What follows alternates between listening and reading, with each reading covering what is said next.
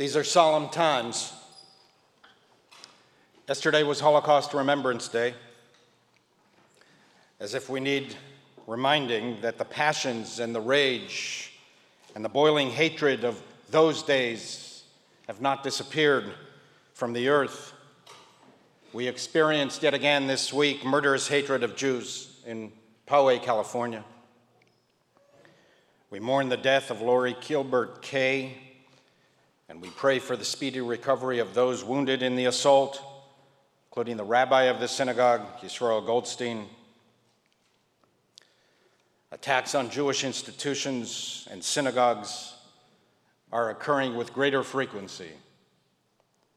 Poway just came six months after Pittsburgh. More than I fear hate mongers, I am alarmed by the creeping normalcy of it all. Bursting into a synagogue and firing a semi automatic weapon no longer shocks us. We kind of expect it. And that is the grievous wound inflicted on this country. Armed guards at synagogues, a surge in violence perpetrated against Jews and Jewish institutions, naked anti Semitism in mainstream media and academic publications. We thought that these were stray weeds growing in the deserts of America. It happens abroad, in Europe, in the Arab world. Not here, we thought. America is not Germany of the 1930s. American Jews are blessed. Overwhelmingly, Americans are good and tolerant people. Jews have prospered here as no other place in history.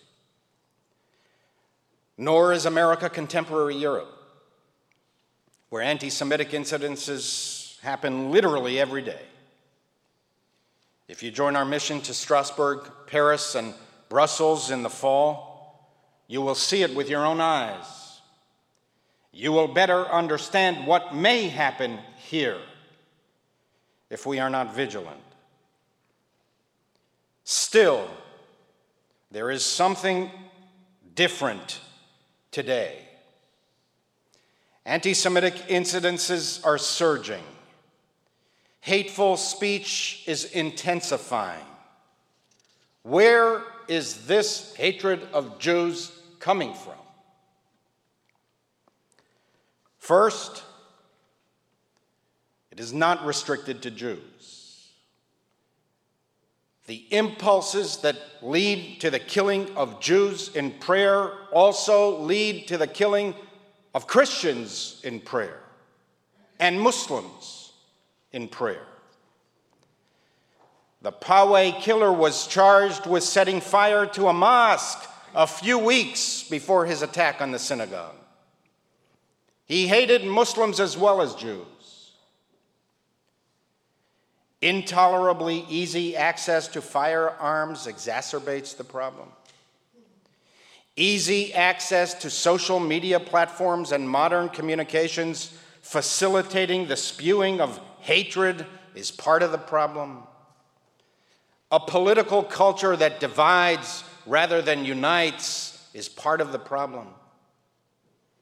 That said, anti Semitism is distinctly and uniquely different.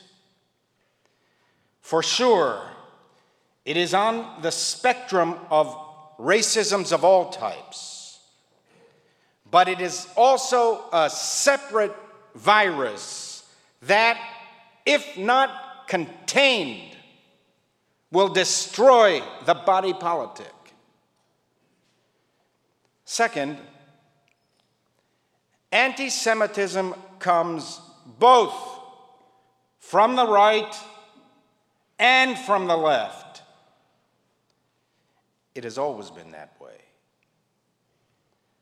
For the anti Semites of the right, Jews invented communism. For the anti Semites of the left, Jews are rapacious capitalists.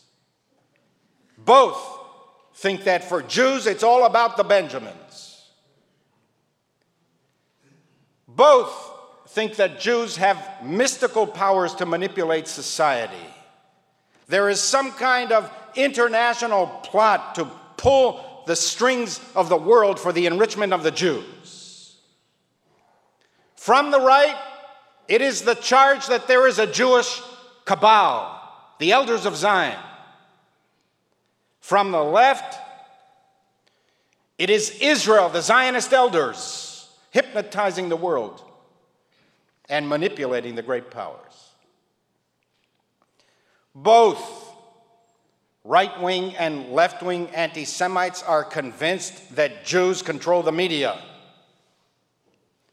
Both think that Jews have too much influence over Hollywood, television, and general culture. Jews will not replace us from the right. Parallels. Check your white colonial Zionist privilege in your intersectionality corner from the left. You have no right even to criticize any person of color, no matter what they said about Jews. Both right wing and left wing anti Semites hate that Jews are a distinctive people. They always have. For the racists of the right, Jews are a parasitical and inferior people, vermin that threaten the health and hygiene of the world. Their worst nightmare is that Jews assimilate into the broader culture. For them, Jews need to be suppressed, exiled, and barring any other effective solution, exterminated. For the racists of the left, assimilation actually is possible. They are open to it and want it. But what they cannot abide is Jews who refuse to abandon their distinctive Jewish identity. If you are a Zionist, they say, by definition, you are illiberal and racist. Jews do something that no others can do. We manage to unite the extreme right and the extreme left. They are on opposite sides of the political spectrum on everything, but fold into each other at the extremes, overlapping in agreement on their hatred of Jews. One calls it, I hate Jews.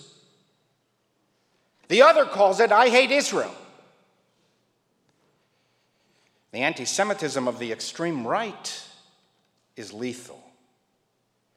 These are violent racists who hate many people, not only Jews.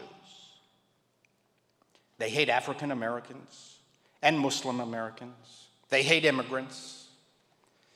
They are the ones who burst into Jewish institutions intent on carnage. It is the anti Semitism of the Pittsburgh attack. It is the anti Semitism of the Poway attack. It is the anti Semitism of Charlottesville. It is deadly in its outcome. But its lethality is more easily detected because it's all out there in public. These haters do not attempt to hide their hatred. They write malignant manifestos of malevolence, disdained and discredited by everyone else. While the anti Semitism of the left is not violent in this way, at least not in America, it too is dangerous. Combating left wing anti Semitism requires more than hiring security guards. It requires knowing who you are and what you believe. This type of anti Semitism is hidden under the high sounding rhetoric of progress, human rights, civil rights, liberty, and freedom. In the name of these values, developed and cherished by Jewish tradition for centuries, and fought over so valiantly by so many Jews, in the name of these values, a ferocious hatred of Israel emerges. Of course, in and of itself, criticizing Israel is entirely legitimate. As even the most advanced countries, Israel still has a long way to go. But in its extreme form, it is not Israeli politics they seek to dismantle. It is Israel itself, which they claim has no right to exist. And when you point out to these people that their views are anti Semitic and fundamentally illiberal, they betray liberalism. They become apoplectic. They refuse to acknowledge their racism. To the contrary, you are the racist, they say, for calling out their racism. This type of anti Semitism is not washed clean because some groups who have the word Jewish in their name support left wing hatred of Israel. That phenomenon, too, has been around for a very long time. There have always been Jews and Jewish movements discomforted with the Jewish collective and disdaining the exercise of collective Jewish power, even in self defense. The anti Semitism of the left is gaining traction in wide swaths of American society. It is making inroads on American campuses. Is it gaining traction at the margins of the Democratic Party?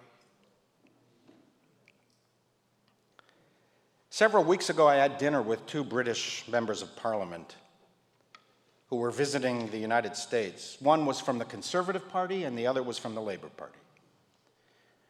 When I asked them why they were here, they responded, We didn't pick up on the growing anti Semitism of the Labor Party 10 years ago.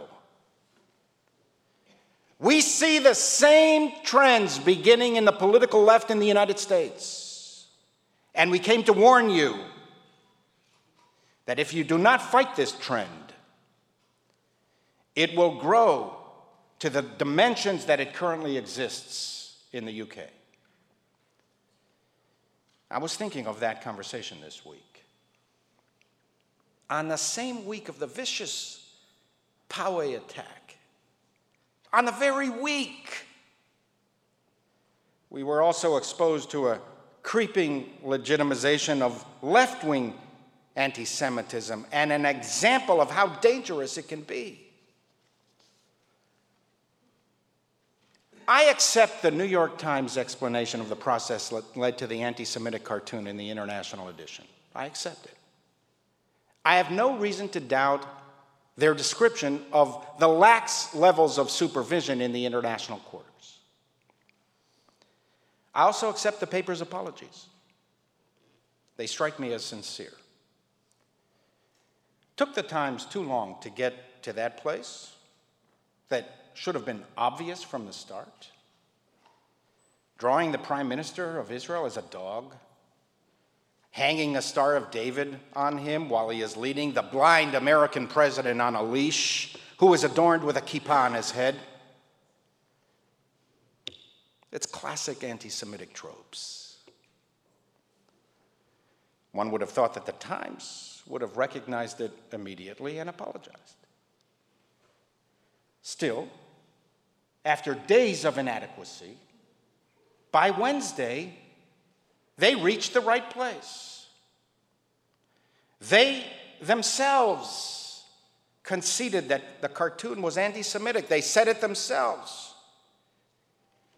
Writing in an editorial, anti Zionism can clearly serve as a cover for anti Semitism. And some criticism of Israel, they wrote, as the cartoon demonstrated, is couched openly in anti Semitic terms. Finally, they said it. Finally, they wrote it. Finally, they got it. The paper emphasized the appearance of such an obviously bigoted cartoon in a mainstream publication is evidence of a profound danger, not only of anti Semitism, but of numbness to its creep. We've been warning of this for years. Think about it. That it took four days for the Times to even realize the anti Semitic nature of the cartoon is evidence of precisely what they wrote. It's why they wrote it. A numbness to the creep of anti Semitism. Would it have taken anyone, any liberal, let alone the New York Times, four days to recognize the offense had, say, a Muslim leader or a politician woman of color replaced the Israeli prime minister? The offense would have been so obvious that it would have taken no more than four minutes, not four days, for such a cartoon to have been discarded, irrespective of how many editors reviewed it. That's the key point. This virus of anti Semitism is mutating again, as it always has.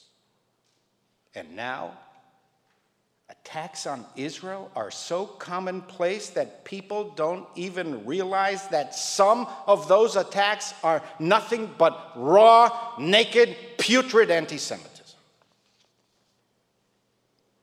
Israel replaces the Jew as a more respectable veneer of what some people call progress.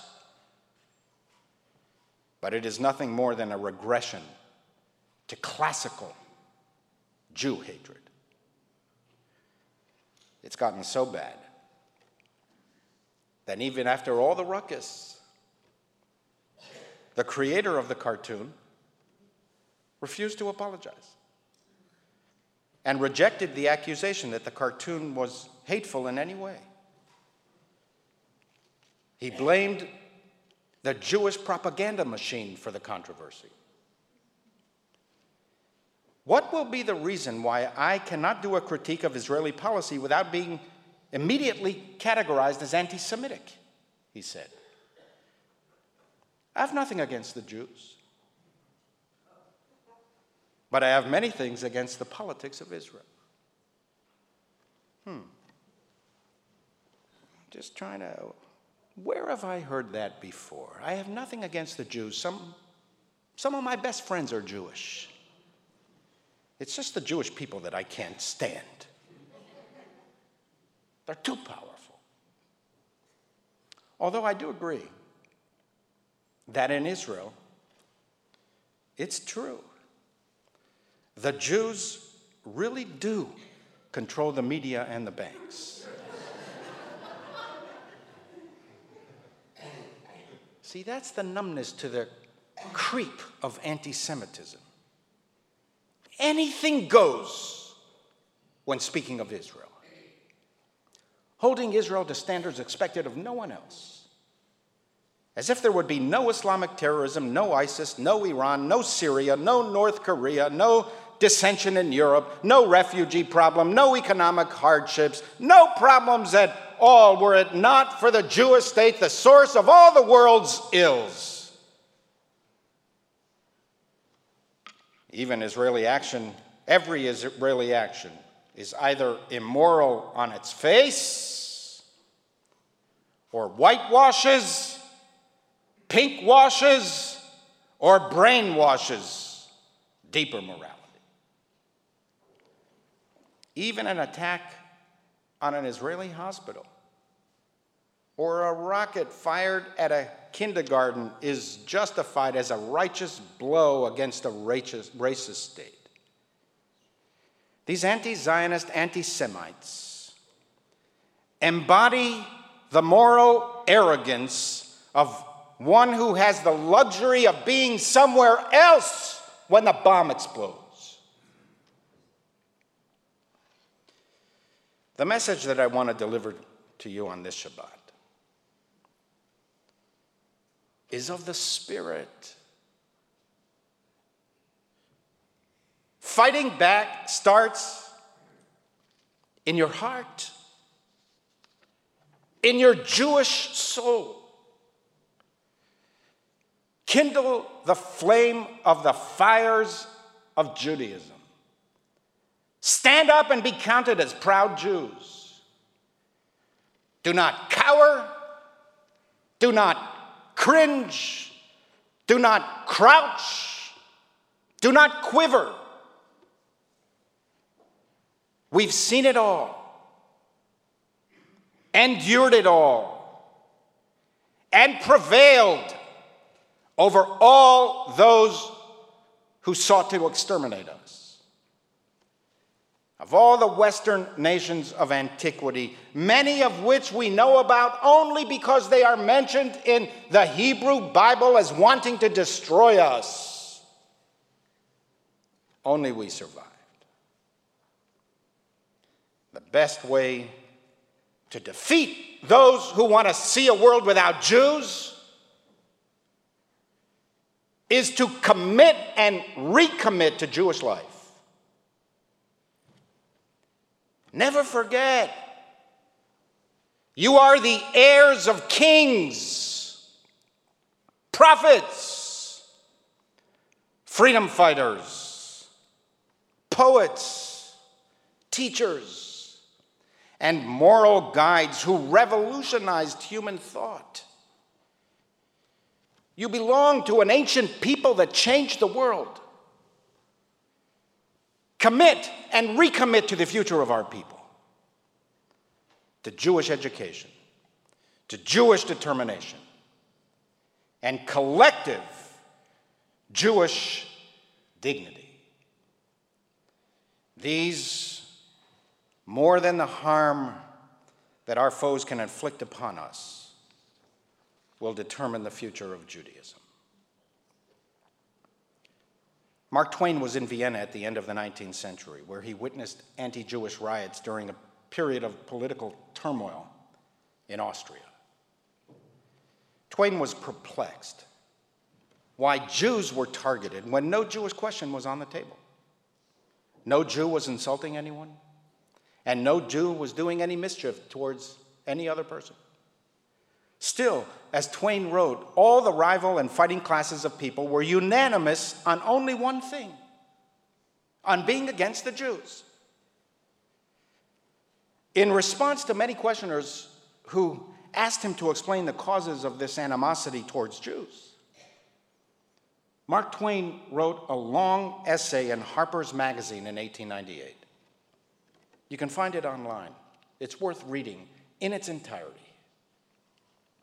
In his conclusion, Twain wrote The Jews constitute but 1% of the human race.